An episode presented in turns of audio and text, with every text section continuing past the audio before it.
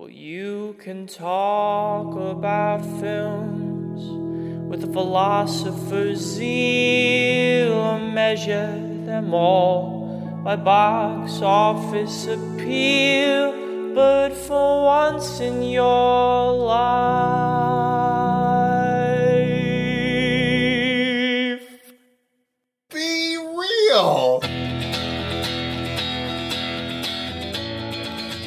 have to say hello. And so we do. It's Chance and Noah with a new episode, the 19th episode of Be Dear Real Guys. God. I'm Chance Sullen Pfeiffer.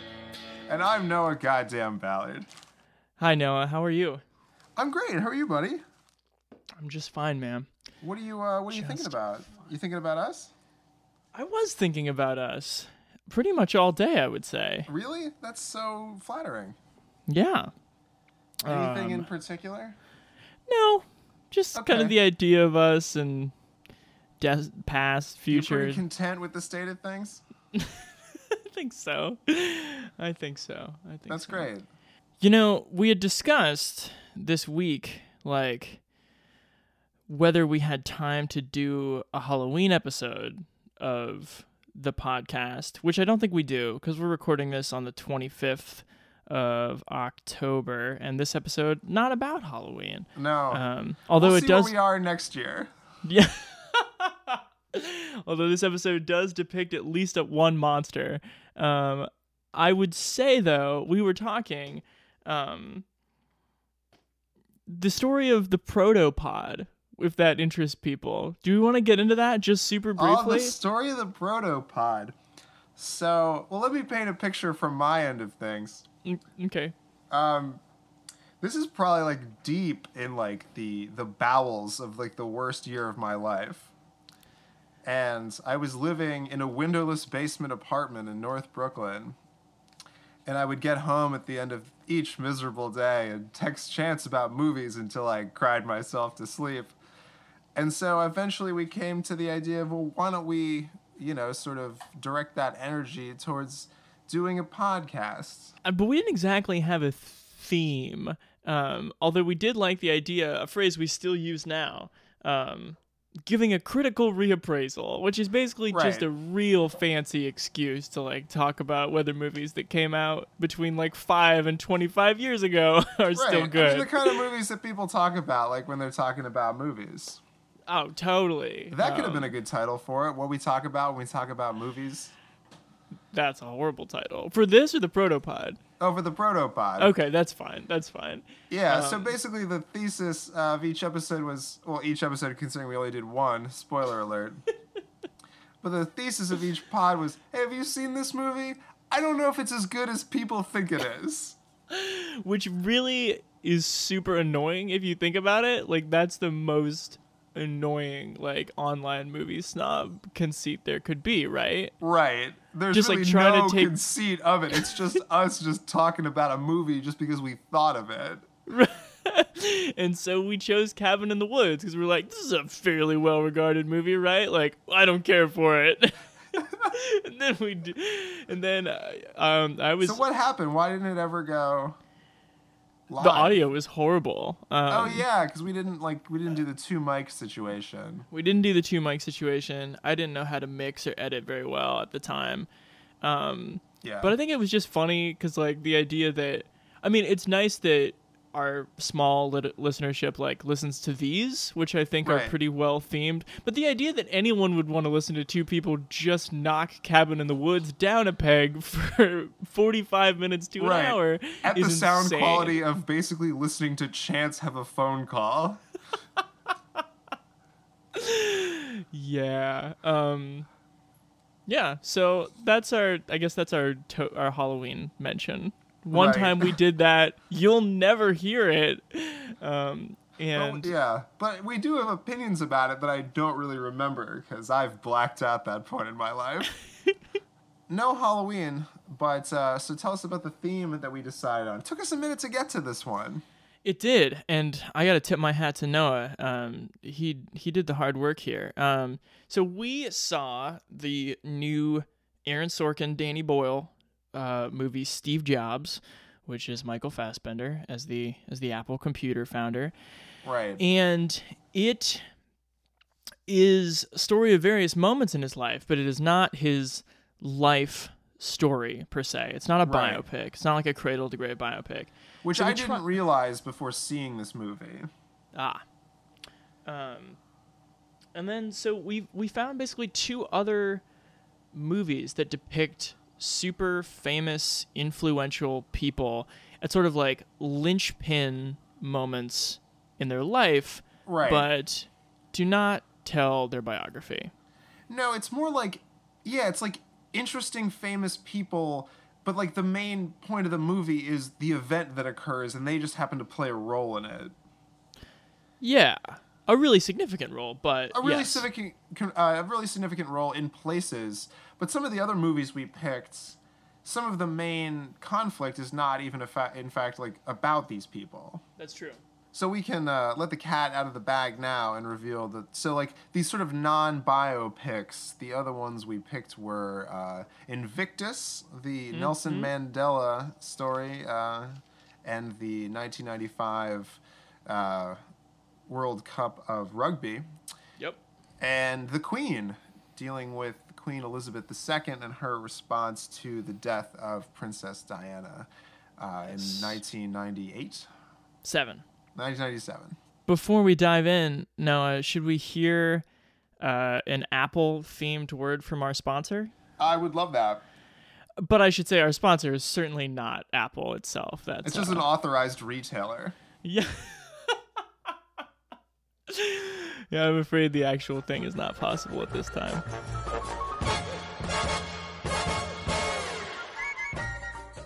Today's episode of Be Real Guys is brought to you by a quick list of songs from your first generation iPod, very briefly revisited. Are You Gonna Be My Girl by Jet. Did you know Jet named its landmark album Get Born after the movie Bourne Identity? But that's not the same word, so is that really what named after means?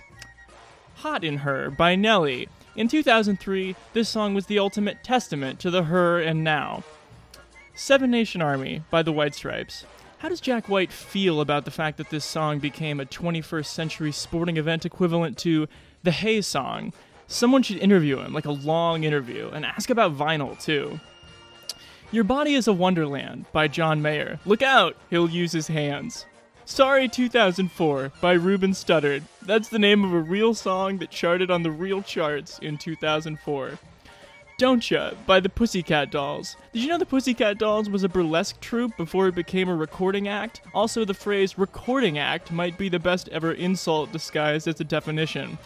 My Sacrifice by Creed. You need to fucking cool it, Creed. One Last Breath by Creed. What did I just say, Creed? And finally, public service announcement about Kelly Clarkson's Behind These Hazel Eyes. If you begin to Google, does Kelly Clarkson have hazel eyes, will autocomplete right after a son, a sister, a baby, and siblings.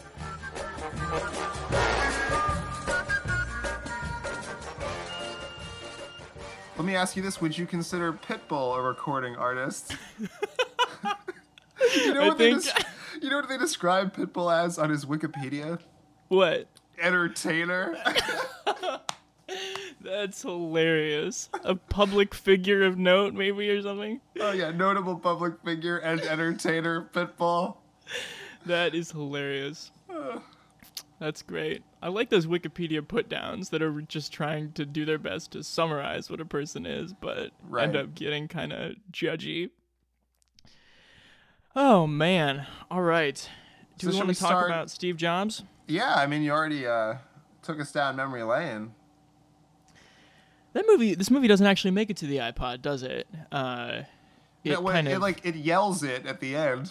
yep, I put music in your pocket. yeah. but I think we stop in 1998. Um, anyway, so the basic structure of this Aaron Sorkin written, Danny Boyle directed movie starring Michael Fassbender as Steve Jobs is that in three like 40 minute sort of vignettes, it takes you behind the scenes of Steve Jobs's product launches in ooh, I want to say 84, 88, and like the late 90s. Is that right, Noah? Okay. Um, and you basically see uh, right before he reveals um, it's a com- each one is a different computer to the world what goes on um, backstage. And it's often dramatized through his relationship with his daughter and ex-wife and he denied paternity uh, of his daughter for a long time. And his kind of counterpart in all three acts is um, joanna hoffman played by kate winslet who is sort of his sounding board and the person who stands up to him. And in all three acts he also encounters Steve Wozniak, the developer, the developer who he started um, Apple with, and John Sculley, who at the time of the first launch was the Apple CEO. And uh, then the second act, I talk about their falling out, and the third one, he's just kind of there. Um, but yeah, it's these snapshotty moments, kind of like the moments before the big career highlights, I would say. Yeah. You're not an engineer. You're not a designer. You can't put a hammer to a nail. I built the circuit board. The graphical interface was stolen. So how come 10 times in a day I read Steve Jobs as a genius? What do you do? Musicians play their instruments. I play the orchestra. But you know what the funny thing about if we can get right into it, because I feel like in your description of it, like what you've essentially described as a stage play. Yes, totally. And And it I takes just- place in theaters behind Yeah. the stage. But I mean, you could remount this like pretty easily, save for like a few flashbacks that you could Mm-hmm. easily cut out. Uh, you could stage this all in like a box and put a, an audience on one side of it. Yeah. As long as there's enough oxygen for those actors to not pass out delivering the Sorkin dialogue, the box Oh, would be man. fine. The box would be fine. Um, So this I mean, is you go ahead. it's interesting you say that. It being a stage play, how well do you think this movie used Danny Boyle, considering its scope? Oh, I actually don't think Danny Boyle was the right choice for this one. Because I feel like the movie ends up having, because of him, like a lot of like kinetic energy, but not a lot of like expressed energy. Okay, And it kind of feels restless to me. definitely. Um, see, that's why I feel like if you look at the movie, I think the closest movie it is, you know, thematically, well, not thematically, but the way it's constructed na- in a narrative sense is closer. Have you ever seen that? no, I haven't. That okay, Jude well, closer and- is basically the same thing where it's three moments in like the life cycle of this of these two people's two different relationships. okay. So you end up having these like jumps in time, and it's similar, and they're all kind of in one room. Um, but the director on that is Mike Nichols, who's like from that like very like you know sober, clear-headed look at things kind of theater Yeah. background Totally. and I The opposite of Danny wonder, Boyle. The opposite of Danny Boyle. So I don't know. I wonder what it would have looked like with a more, you know, performance, you know, centric director. Yeah, I think that's an interesting way of looking at it. I think restless is the right word. Um, I also think at times it was really exciting. Like you have that scene in the second act where um, John Sculley, played by Jeff Daniels, is basically explaining to Steve why he was fired as the CEO, and it's cutting back between their argument in the present day and an argument they were having at Steve Jobs' house Right. three years before. And like the energy is just it's it's a real like speed trip for about Oh yeah, and they're both minutes. like they're both fucking shaking by the end of that scene. Yeah, and that's where Danny Boyle is, I think, best used in this movie. But it's interesting. I don't. He didn't get. You know, you said the movie. Nothing happens outside or like in an interesting place. Like you don't get the the the sort the David Fincher scene with the rowing and Social Network that ends up Mm-hmm. meaning so much to the anxiety of Yeah. the social network. You, Danny Boyle doesn't get that, and so there's moments where like you know where that spaceship was superimposed on that wall, where Danny's like, "Can I do something like maybe with a spaceship over here on the wall?" And they're like, "Yeah, I mean, I guess you have to do something, don't you?" So Well, the yeah, thing is like Danny Boyle's such a weird choice for that because he's not at all interested in how cool like the spaces could be. Right. Like he's definitely not like an Iñárritu or something like Bird. He like somebody could have like Birdman the shit out of this movie and it would have been way better. Totally. Because this movie, well, and ultimately, I think the script is like deeply flawed, but the direction doesn't hide it very well. So what it rests on are like some pretty epic performances. Mm-hmm. Which again, it's just like you're watching theater. Yeah.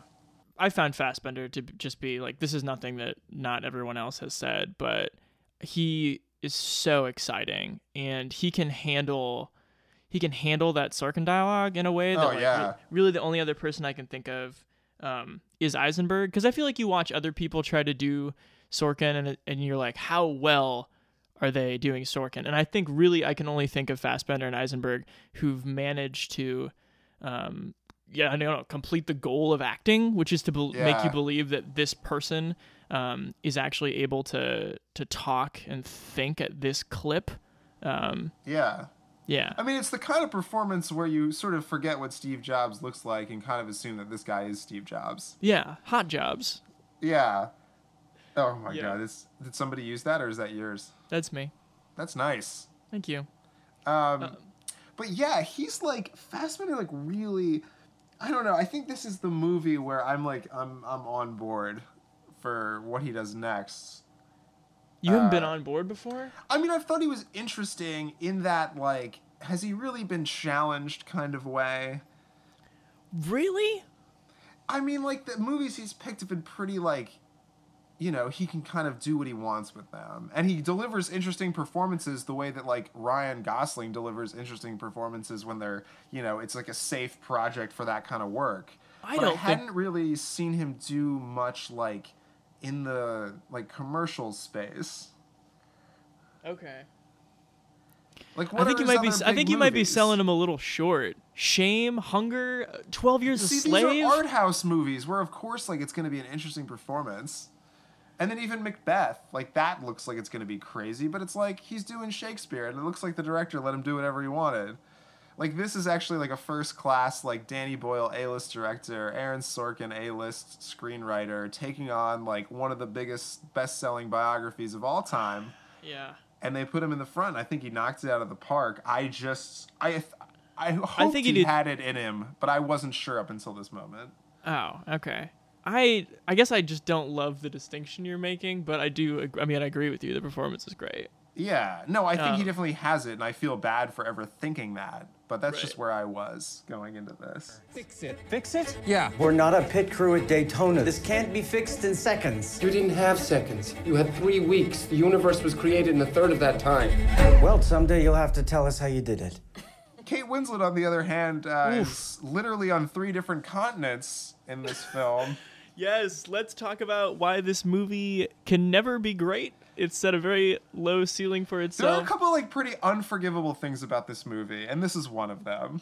the fact that she straight up is not using a Polish accent in the first act and then is using a very thick one in the second and third act is just like something that you cannot overcome if you want to be like a truly good movie. I mean, if anything, logic would dictate that she could go from like pretty heavy to pretty normal, showing that time had passed. yep.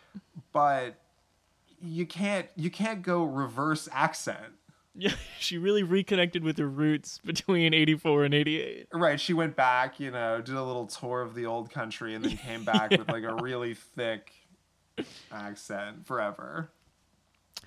I feel bad also because you just want that role to be better. That role is really important for um, inflecting the Steve Jobs role. Like, that's the person who stands up to his genius. But Joanna Hoffman's character is not like a real character. She's only there to do that. And it's that Sorkin thing of like what Emily Mortimer talking to Jeff Daniels in Newsroom, where it's just like a good woman with her head on her shoulders, like trying to talk down a very flawed man. Right. And y- you wish that the script let there be kind of like a point to the woman, and unfortunately, Yeah. not the case. Well, I didn't I didn't have so much of a problem with like their dynamic. I thought like watching the two of them do battle was pretty interesting.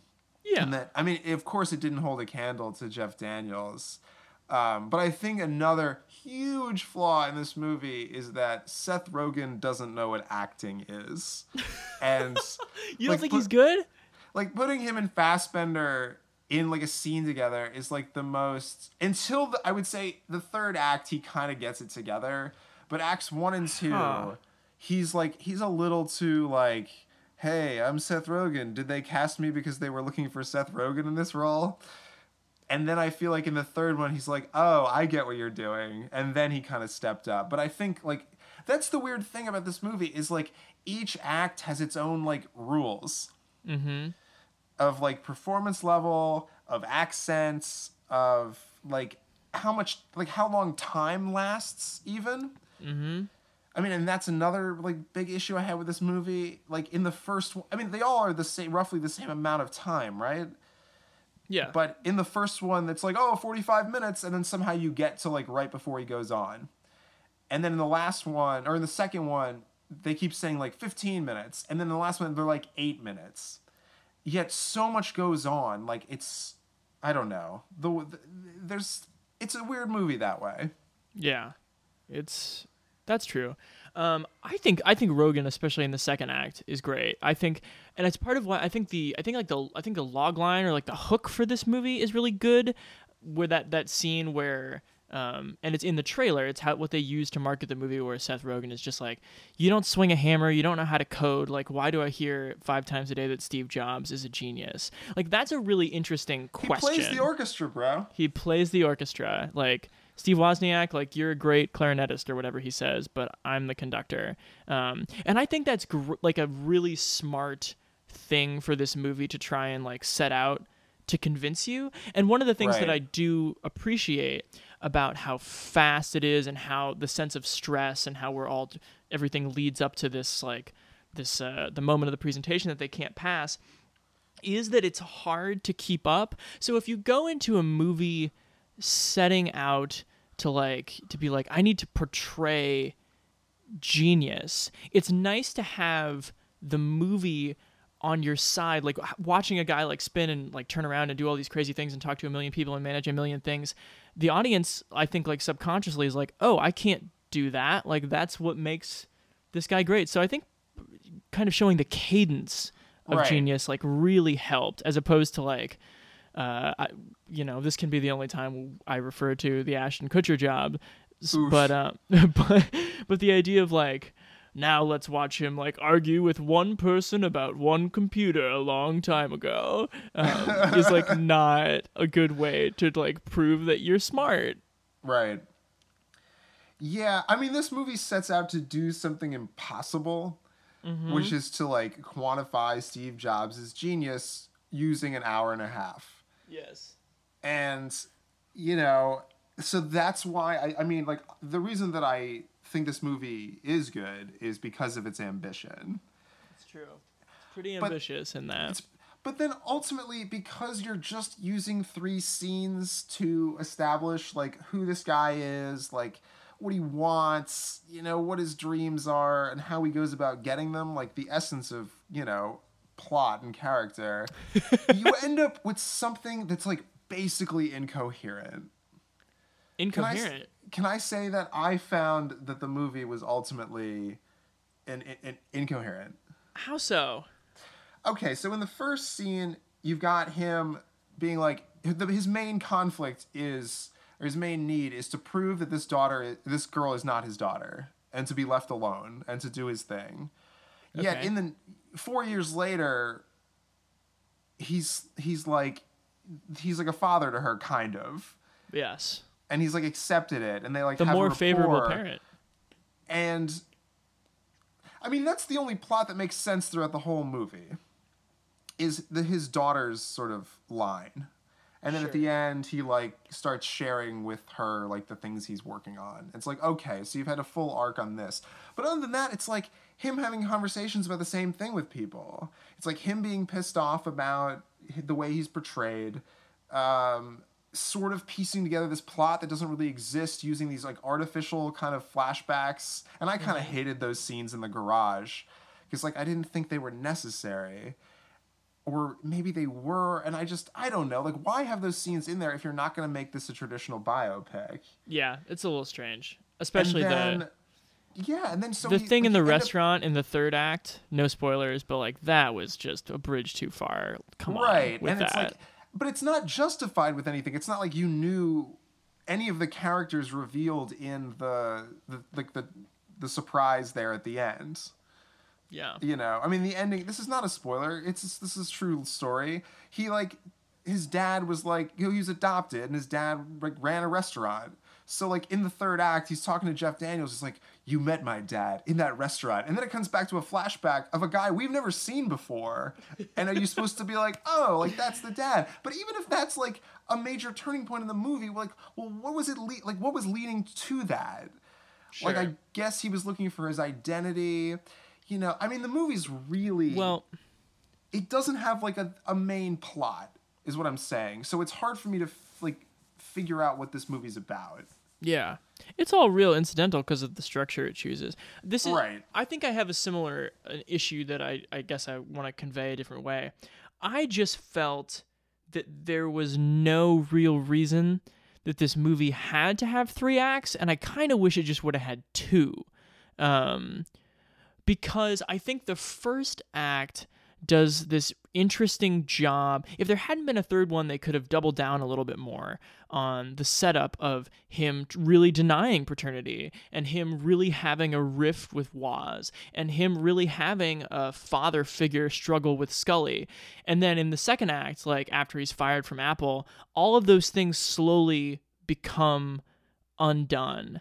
And it's actually the third act where I think it starts to the structure of the movie starts to like dictate these things about the plot that are like really Right. predictable and kind of annoying. And I you could have just had a like here's your conflict or like here's all the things you need to disprove and then the second act will kind of brutally disprove them.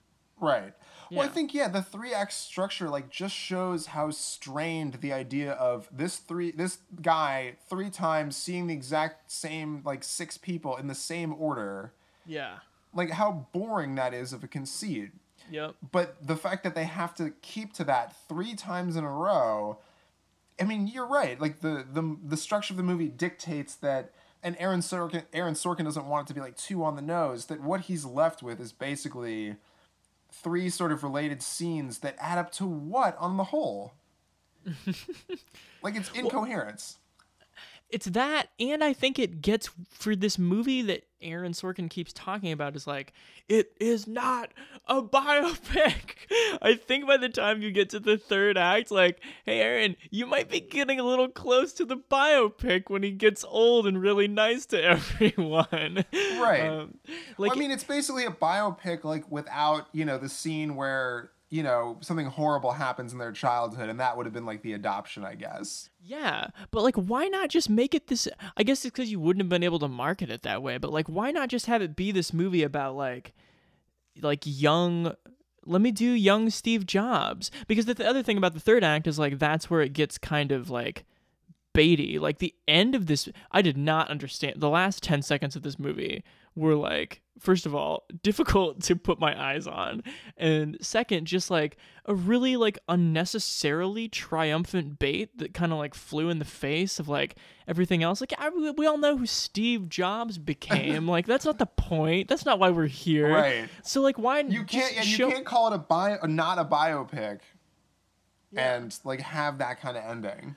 Yeah. so, um, yeah. I feel like I'm kind of talking. I liked this movie, but I feel like I'm kind of talking too. myself out of it a little bit. I did too, and I'm gonna. I mean, I think. I mean, it definitely falls into one of our four categories for me, Yeah. which is the good, bad. Oh, you think it's good, bad? Or maybe I don't. Maybe I think it's bad, good. I think that's what you think it is. I think it's bad good. Like I Should was we tell- entertained by like how dumb it like how dumb some of like the holes are in the script or and like the production like namely the accent changes Mm-hmm. like the the time changing not giving like not really having any background on who any of these people are that you're watching right.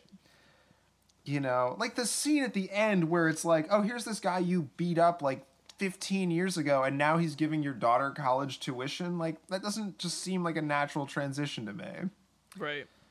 I guess he's trying to show, though, that, you know, this guy was always gonna, like, they were always gonna spar about certain things and people are just doomed to repeat themselves. Anyway, but I found that part of it entertaining. And so I will go with the bad good. I think, oh man, I think I've sort of, I think I kind of talked myself out of it in a weird way. I was really thinking that it is good, good, but with like pretty significant flaws.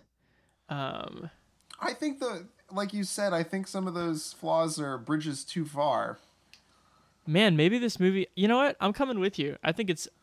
I think it is certainly watchable. I was like electrified yeah. at points, um, but I think that the, yeah. All right, bad, good. I'm with you. Thanks, buddy. I Well, think so- Come on in, the water's fine. Do we want to take a moment and cleanse our respective brain palates and uh, at this point throw a big thank you to uh, a one Michael Bobcat Todd uh, Yeah. for his his diligent work. Uh, ladies and gentlemen, the Be Real guys, we're debuting a uh, a new website in the coming days. We will, and, And uh, he's worked really hard on it out of the goodness of his heart. Our friend the Bobcat has been working for really no. I mean, we haven't even been nice to him. Like, I don't even know why he's doing this. I've been great to him. I have just been such a dick. Like, I get home at the end of the day and it's like people giving me more choices. Just figure it out. And I like send these nasty emails off. But really, Michael, if you're listening, I love you. And thank you for all the things you do. I love you too, Mike. Yeah, this site's gonna be really cool, guys. Um, Yeah. So yeah, thanks, Mike, and you can spend some time on it. There's places for writing. You can re-listen to all our episodes, which I do in some of the darkest moments of my day. Um, Oh, yeah, really? Sometimes. That's kind of nice. I keep going back and listening to just the first couple seconds of last week where you just intro with uh, ground control to Majors, Chance, and Noah, which I just think is the funniest thing. Uh, but you can do that too, ladies and gentlemen, if you get onto the Be Real Guys website. So, Michael, thank you again. Uh, we'll keep you updated on social media when that goes live. Uh, Yes. But it's going to be great. It's gonna be great. So, what do you want to hit next, Chance? I think uh, we've got to lower our shoulder and uh, try to bring Invictus to the ground. I like your style. I'm in. All right. Invictus follows Nelson Mandela, our non biopic person of this film, as he sort of watches the South African Springboks, the Springboks. ru- Springboks, the rugby team, go from zeros to heroes, uh, from the bottom of the standings to uh, World Cup champions? Question Yeah. mark. Yeah. yes. Period. Period. So yeah, and that's that's basically the plot of the movie. Yeah, he's the newly elected prime minister or president, sorry, of uh, South Africa right after apartheid has has ended, and uh, Matt Damon, who's the other leading actor, plays uh, Francois Pienaar, uh, the captain of the Springboks, and um, basically the the Springboks are very like very white um, institution in a country that is obviously like vastly black in its population. Um, Right. these people who've been like horribly subjugated, like really late into the 20th century. Um, right. and so you basically now have like the uh, majority demographic in power for the first time um, and this movie kind of hinges early on on these like white expressions of fear about what's going to happen to them and the things that they like and the springboks kind of becomes ground zero for nelson mandela uh, picking up a national symbol of unity trying to turn a symbol of oppression into a symbol of unity i would say Today, President Mandela takes office in Pretoria, balancing black aspirations with white fears. Remember this day, boys. This is a day our country went to the dogs. Brothers, sisters, this is the time to build our nation. This movie's interesting because the script is so bad. Like the the lines that these people are forced to deliver are so bad. Yeah. Yet in my heart of hearts, I like sort of believe that Morgan Freeman is Nelson Mandela. So I'm just willing to go along with it. Yeah. And then it becomes just like a pretty quintessential sports movie. but I think to But minus any of the sports stuff. to a fault because it's a about a sport that no one understands and the movie doesn't care to explain. I really Which- hope they do something good in this rugby sport right now. I don't know what I'm looking out for, but So God, the- I hope it happens. The last 30 minutes in which Nelson Mandela is not involved becomes uh, like Wikipedia Yeah, the- can help like you. The climactic uh, episode of this movie is so long, and it's just like I didn't even know they could kick it through the thing for points. It's like Yeah. that's how they win. Like, uh, So, okay, let's let's talk about what let's talk about what makes the script not great, shall we? First of all, Nelson Mandela is a saint in this movie, Absolutely. and only speaks in poems. and that token scene where his bodyguard yells that he's not a saint doesn't make him not a saint. He's just a um, man, Chance. Is well, that's that the thing? Like another movie could have painted it as been like, wow, Nelson Mandela's like kind of a dick, but like you know he's getting things done. yeah? But this movie is just like it really buys into like the fact that he like he doesn't even have like a moment where he thinks that the cause is like less than 100% what they should be doing. yeah. Like See, in this movie. I'm never sure whether to blame Clint for being an old white racist or just or underscore or um just a really old director who just like will not slow down for anything. Um, Right. I'm I never mean, sh- this movie.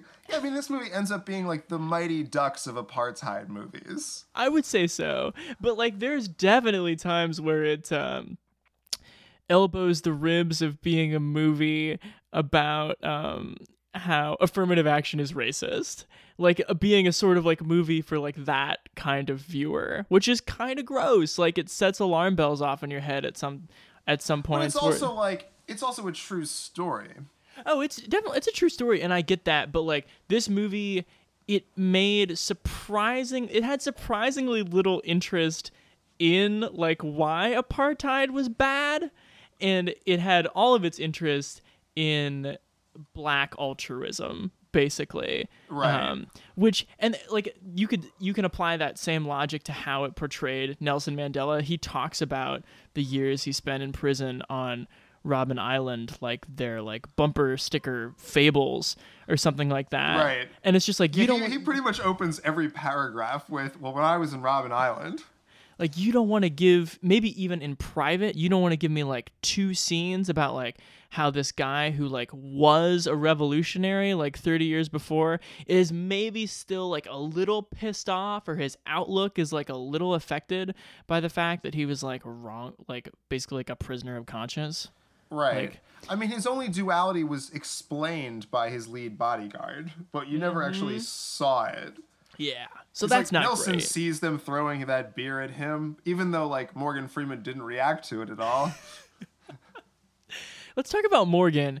Do you think I think that this is kind of a bummer because like I think had this movie been done with like a little more levity and a little more like thought to its politics, like I think this could have been a really good Morgan Freeman role. And instead I think it sort of just played into the same thing where like the last 10 years of Morgan Freeman where he will do and he seems to hate it. He seems to when he's off screen he seems to talk about how he hates it, but he will do any part where he is just sage Right. and like old and like espousing wisdom. he, he's literally played God. Yeah. Like people but- were willing to accept that this man was God. Yeah, but that's like like Lucius Fox, like every role he's done like the last 10 years is like that kind of acting. If it's like if you can even call that acting, and it's a bummer because I think this movie had the power to complicate that a little bit simply because of how much time he spends on screen and how much time he spent with him, but it didn't complicate it at all. Yeah.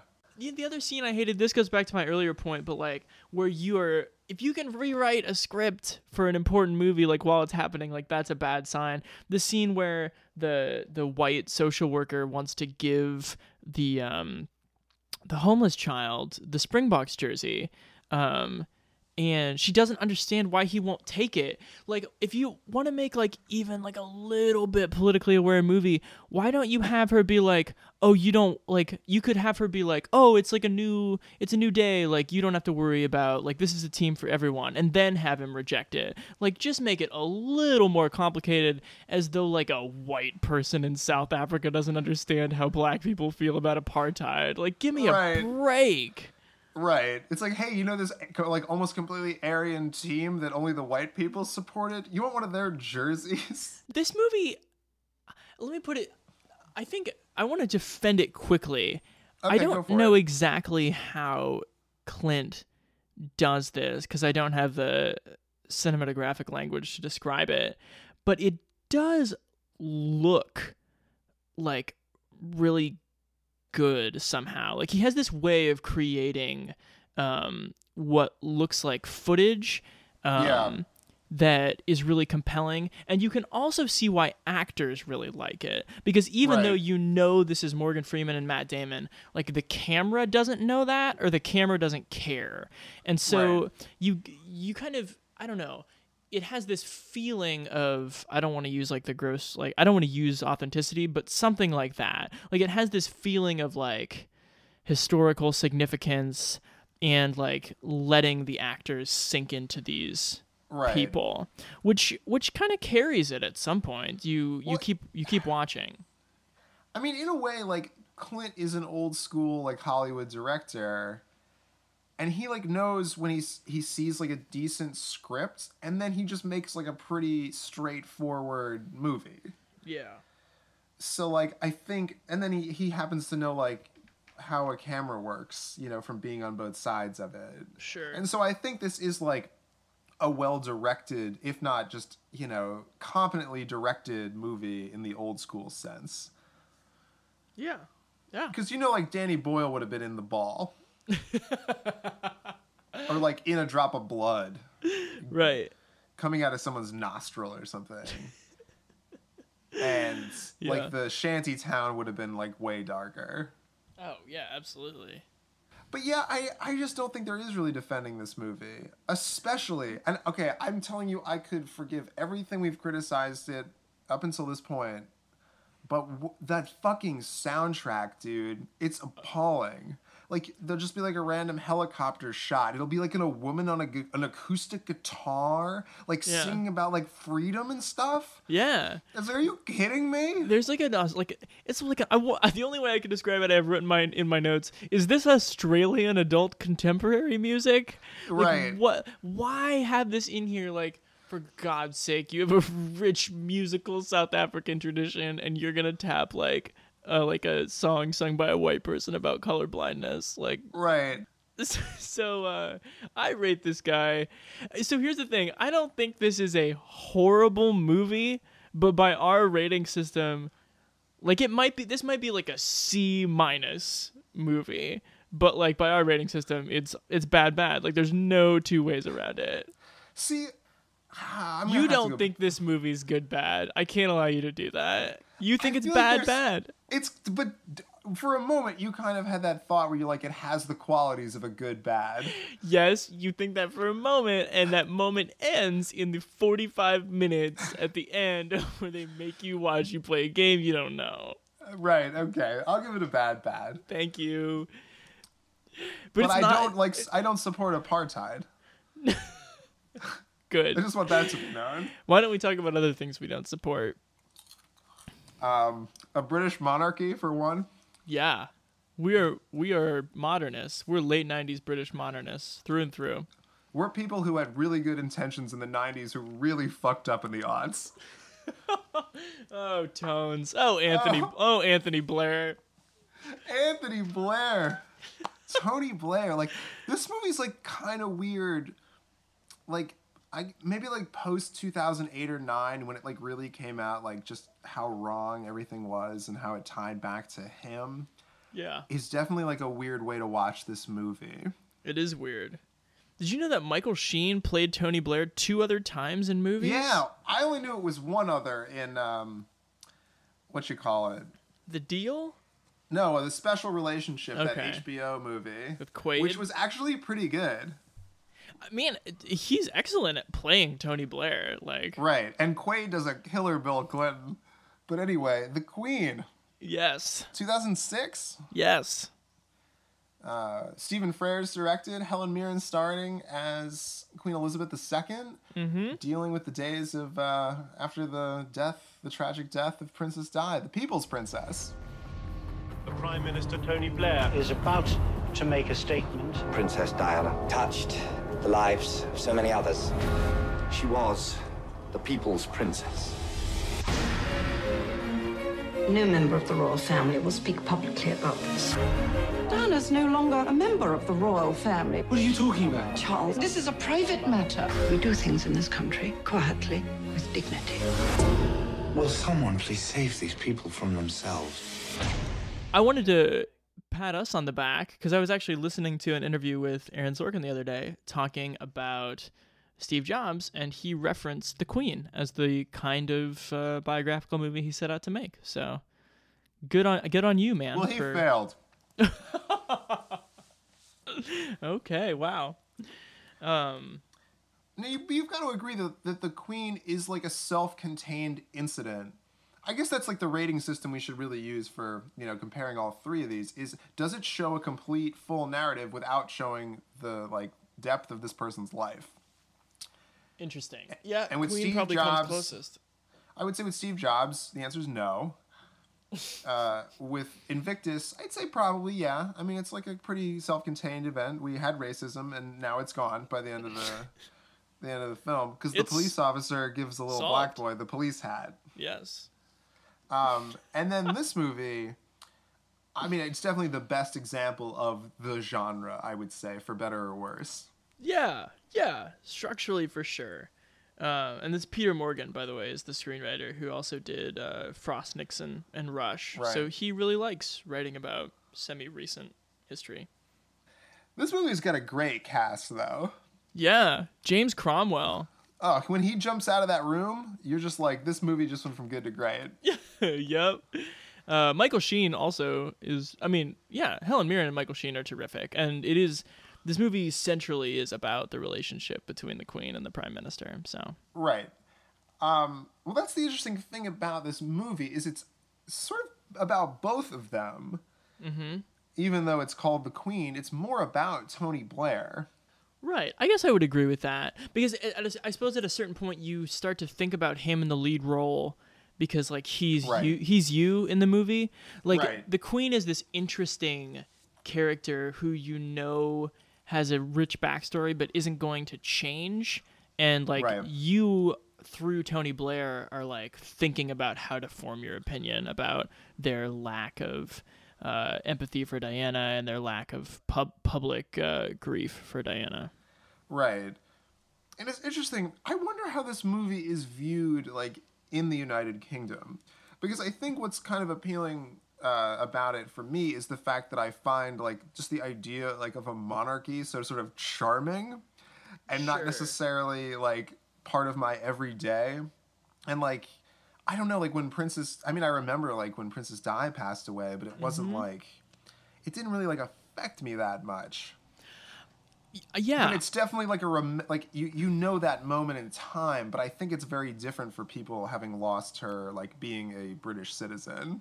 for sure and i think it i think it actually captures an interesting moment um because it was interesting to read like just a little bit of the criticism around this movie like i i do think the way that we kind of are able to trivialize the monarchy and also like in america sort of like celebrate it like royal Right. baby, Kate Middleton, like all that kind of oh, stuff. Oh, we love it, but we don't love it in like the way that someone who actually has to deal with it loves it. yeah, there's that. we like for- just think it's interesting. We think it's entertainment. We consume like the Kate Middleton stuff as entertainment. That's definitely true. I mean, I guess I don't. I you know, I yeah, can't. I don't know how British people feel about it, but I think that one of these interesting things when this movie actually like spells out what the monarchy means, like when Tony Blair's like, you have to remember she's an old lady who thinks she was appointed by God. Like you have to wonder, like, does Prince William think he's appointed by God? Will any British monarch ever b- actually like believe that again? Like, tough to Well, say. that's- It's interesting because they all kind of operate under like the assumption that like they're only beholden to like a higher power. Yeah. Well, I think that's The what I, I think government what kings and queens are. them. Yeah.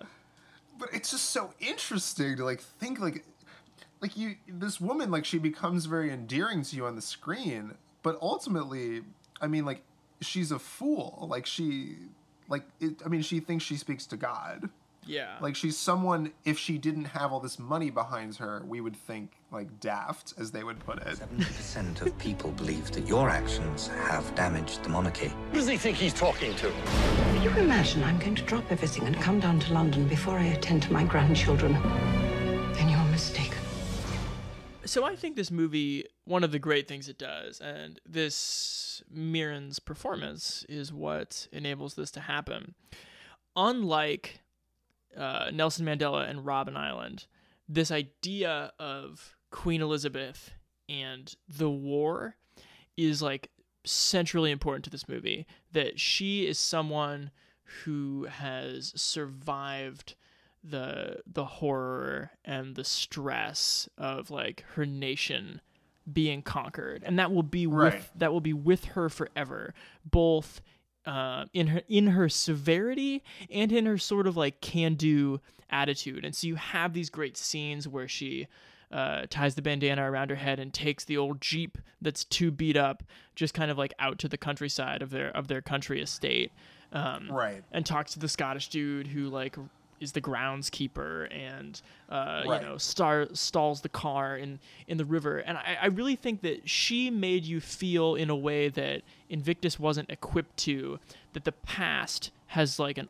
ultimate bearing on who this person is Right. which is great Yeah, no, I think it's. I mean, the way it. Well, that's the thing too is that most of the people in the world they're living in also think a monarchy is sort of ridiculous, yes and up until a point, like they have such a PR scandal in the monarchy that like a quarter of the British citizens would be fine with getting rid of it. Right.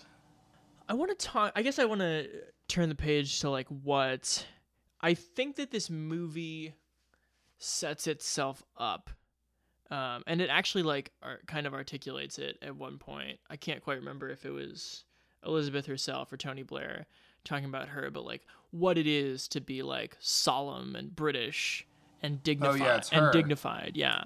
Um, and how that's like an essentially English thing. Um, and it's one of the things that makes this movie not exactly watchable for me, or like not the most watchable, because I think that th- this movie ultimately um, gets what it sets up there, because it's a str- it's really strange as it goes on, because it has no climax in a weird way. Like the climax should absolutely be Diana's funeral, where they realize sort of the error of their ways. But that's almost kind of like a deeper down the stoicism rabbit hole moment because like you don't know what any of them it's like this weird ironic moment where it's like um Well, they're also so horrified by like the the expression of like the applause at the end.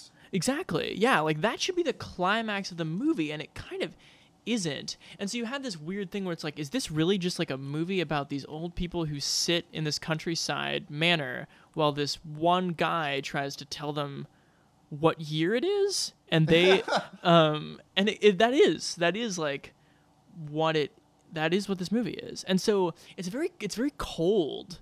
Um, as it Right. goes, and like I think it's because it's about cold people. Oh, what did you think uh, if we're comparing fake digital animals? How does this? how does the fourteen To the point wild stag? fox. to the wild fox. I think that this one actually is better, and it's like a weird. It's like a weird thing about CGI, man. Is like CGI is so much better now that it's like more confident, and so it's easier for me to see that that is like a fake dream world fox. Well, the only movement that the the real the thing really does is disappearing. Exactly. yeah. Um, which I think is a great. I mean, I think that's a great trick that they didn't have it move very much. Yeah. I don't know. I just thought it was funny though, like where this movie succeeds is like when it can make fun of itself, and I guess that's the point I've been trying to make with my sort of lofty political aspirations. uh-huh. When the movie realizes that, like when they're in that scene planning the funeral, um, and you like go to the the guy all the way at the end of the table after you like go past like twelve heads of state, and you go to the guy who's the assistant to the prime minister, and they're like, so and they go into this like they're passing around this packet or something and he's just like jesus christ because even he can see like how ridiculous the situation is yeah because it's just a big pr nightmare at the end of the day yeah hmm. yeah hmm. so what's your rating oof we never thought this day would come um Come it could be one of three what? It could be one of three for me. That's ridiculous to say. What's yours? Mine's good bad. You see, I could see a universe where I call this good good. I could see a universe if I was just like a little bit grumpier, I'd call this bad bad. Bad bad. Yeah, maybe. Well, stop seeing universes and come to come to the podcast with your rating think, I, I, intact, I think please. you're right, Chance. I think it's, I think it's ultimately good bad. Yeah. Like I think it's a fine concept. I think it's well directed, well shot. Uh, everything's fine. The the score is not too intrusive. Not too intrusive, um, which is nice.